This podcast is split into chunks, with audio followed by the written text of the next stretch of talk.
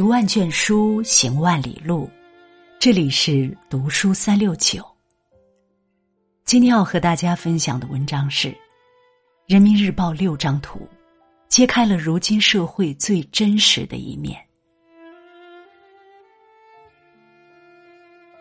人民日报曾发布过一组图片，画风很简单，却戳中了很多人的内心。留不住的是岁月。等不起的是时间。人生一世，草木一秋，就如这张图，生老病死是自然规律，无可避免。苏轼说：“人生如逆旅，我亦是行人。”长大与老去，都是曾经以为遥不可及的事情，后来才发现转瞬即至。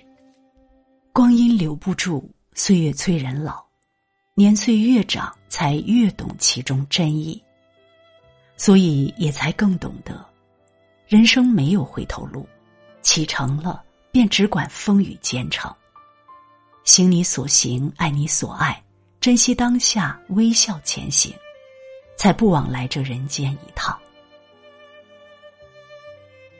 相遇相知是缘。相濡以沫是爱。这一生遇见过无数人，相知的却很少。真正能相伴一生的更是寥寥无几。即便是途中青梅竹马的结发夫妻，也终有一人会先离去。当你老了，中有一句歌词，很触动人心。多少人曾爱你青春欢畅的时辰，爱慕你的美丽假意或真心。只有一个人还爱你虔诚的灵魂，爱你苍老的脸上的皱纹。相知不易，相守更难。若是有缘，请一定要珍惜。人生短暂，对自己好一点，因为余生不长。对身边的人好一点，因为来世未必能再相遇。下了奔驰，换成轮椅。幼年时的婴儿车，青春时的自行车，有所成就后的汽车，以及晚年的轮椅，合起来，便是我们的一生。网上有一句话：“下了奔驰，我要换成轮椅了。”很有趣，也很扎心。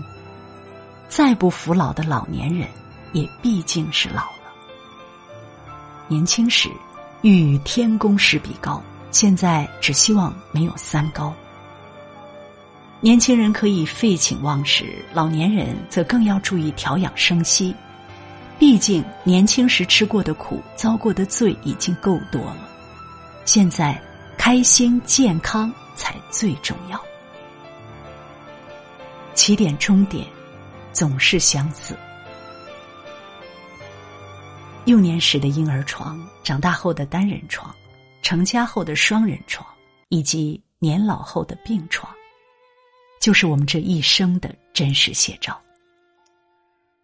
有位老人调侃自己：“今天起床状态不错，去看医生吧。”虽是调侃，但也很真实。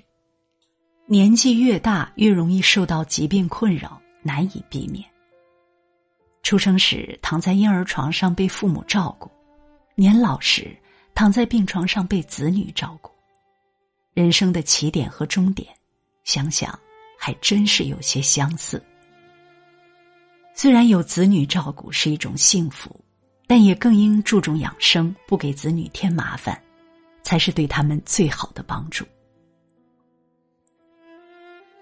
前半生忙碌，后半生舒坦。出生证是我们来到这个世界的证明，毕业证是我们长大成人的证明，结婚证是我们成家立业的证明，退休证是我们功成身退的证明。出生、上学、工作、结婚，这是我们的前半生，退休之后才算是真正迎来了后半生。前半生的忙碌与辛苦，都是为了后半生的轻松与舒坦。倘若年岁已高，却还为了生活殚精竭虑，岂不可悲？忙碌了大半辈子，才换来舒适的生活，一定要好好享受，细细品味。年轻时放纵，年老时受罪。婴儿时期的奶瓶，青春时期的饮料瓶。工作应酬的酒瓶，以及年老之后的输液瓶，加起来就是我们的一生。有人说，老年人吃饭只吃八分饱，还有两分用来吃药，很扎心，却也是很多老人的真实写照。人到老年，身体机能下降，吃药输液已经成了寻常事。现在很多年轻人仗着身强体健，胡吃海喝，通宵达旦。